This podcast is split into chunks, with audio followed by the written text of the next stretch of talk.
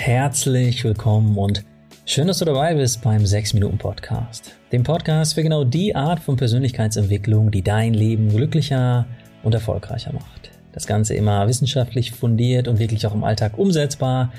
Ich bin Dominik Spenz, ich bin der Gründer des 6 Minuten Verlags und freue mich jetzt auf die nächsten 6 Minuten mit dir. Hast du eine Ahnung, was dein psychologisches Immunsystem ist?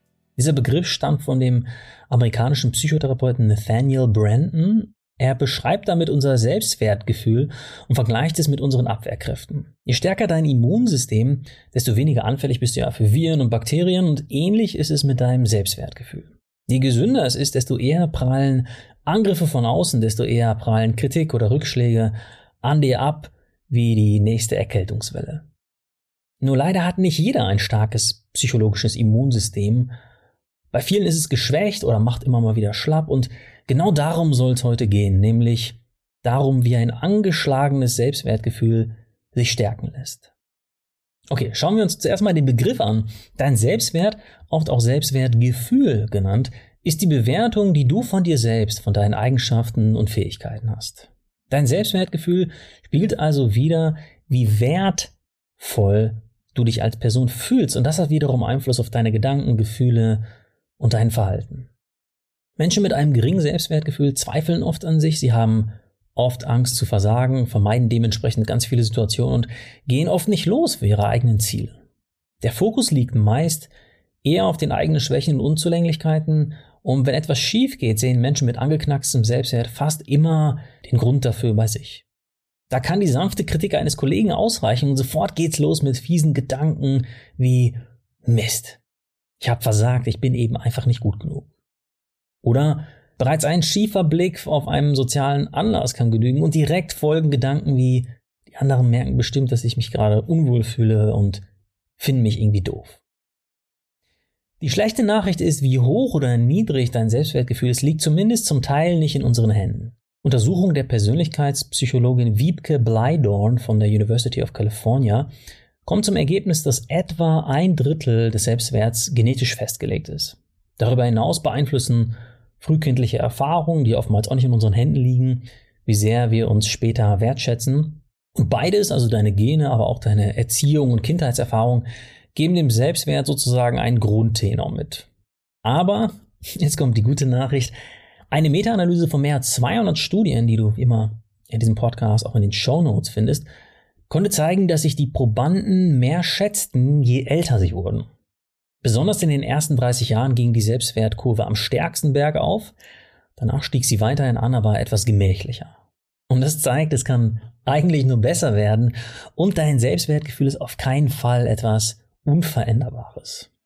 Und damit kommen wir schon zu der Frage, die das Herzstück von diesem Podcast ist, nämlich wie kommst du jetzt ins Tun? Wie kannst du deinen Selbstwert stärken um nicht nur selbst sicherer, sondern auch gestärkter durchs Leben zu gehen.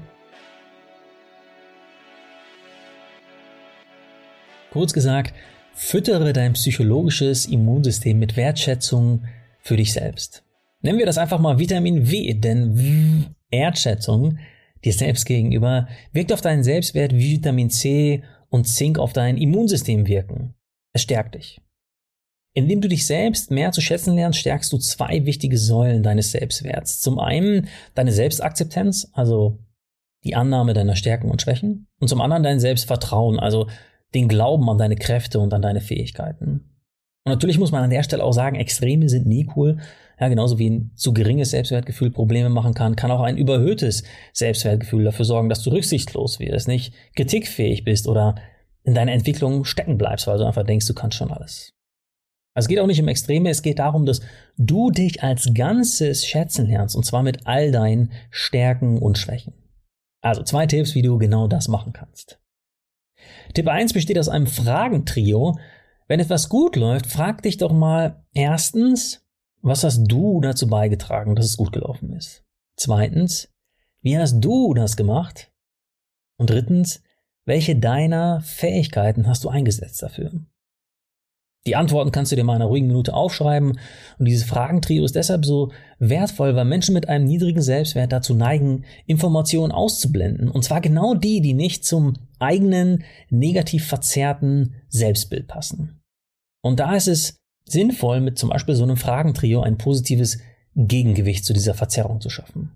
Also stell dir beispielsweise vor, du hattest ein gutes Gespräch mit deinen Eltern, das ist bei euch was Besonderes, weil es oft kippt und in Streit ausartet. Und jetzt frag dich mal, was hat das mit dir zu tun, dass das gut war? Was hast du gemacht? Vielleicht bist du offen an das Gespräch rangegangen, du warst empathisch und hast deinen Eltern auch mal zugehört, ohne sie ständig zu kritisieren.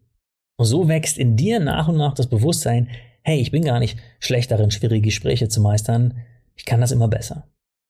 Wenn es dir schwerfällt, dieses Fragentrio zu beantworten, kannst du es dir auch ein bisschen leichter machen, indem du mal eine gute Freundin, einen Kollegen oder deine Partnerin bittest, dir deine Stärken zu spiegeln oder mal aufzuschreiben. Und ja, wertschätzender mit sich selbst zu sein, ist ein Prozess, der dich wahrscheinlich immer mal mehr, mal weniger begleiten wird. Denn egal wie gut dieser Prozess bei dir läuft, es kann immer mal wieder passieren, dass du für einen Fehler kritisiert wirst und die negative Selbstbewertung wieder voll reingrätscht. Und genau dafür habe ich noch einen zweiten Praxistipp parat, der dir extrem dabei helfen kann, dich auch dann wertzuschätzen, wenn etwas nicht gut läuft. Und zwar achte darauf, dass du globale Zuschreibungen vermeidest. Okay, was heißt das?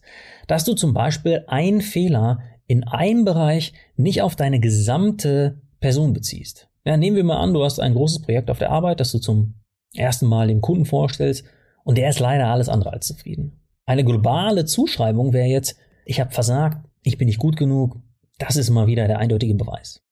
Eine nicht globale, also eine spezifische, und sind wir mal ehrlich, eine deutlich fairere Bewertung der Situation wäre, ja, der Kunde war mit meinem Vorschlag nicht zufrieden, aber die Kritik richtet sich an das Projekt und an einen Bereich meiner Arbeit und nicht an mich als gesamte Person. Also nur mal kurz zusammengefasst, ein geringes Selbstwertgefühl ist ähnlich wie ein angeschlagenes Immunsystem. Es macht dich anfällig für Kritik, für Misserfolge und Rückschläge. Du kannst dein psychologisches Immunsystem stärken, indem du dir regelmäßig eine Portion Vitamin W, du erinnerst dich, Vitamin Wertschätzung schenkst. Tipp 1 für mehr Vitamin W, frag dich öfter mal, was du ganz konkret dazu beigetragen hast, wenn etwas gut läuft. Und du weißt, es läuft sicherlich öfters was gut. Und Tipp 2, lass einzelne Schwächen, Fehler, Misserfolge nicht dich als ganze Person abwerten, sondern erkenne sie als das an, was sie sind, nämlich Verbesserungspotenziale in einem, meistens sehr spezifischen Bereich deines Lebens, die nichts an deinem Selbstwert als ganze Person ändern. Ja, das war der 6-Minuten-Podcast für heute. Mein Team und ich geben uns übrigens regelmäßig Wertschätzungsduschen und zwar indem wir uns gegenseitig drei Stärken aufzählen. Und ich sagte, das hat schon für strahlende Augen und sogar für kullernde Augen gesorgt. Also vielleicht ist das auch was, das du beim nächsten Teammeeting einbringen kannst oder beim nächsten Treffen mit Freunden. In diesem Sinne danke an dich und bis nächsten Mittwoch, wenn es wieder heißt, hör dich glücklich.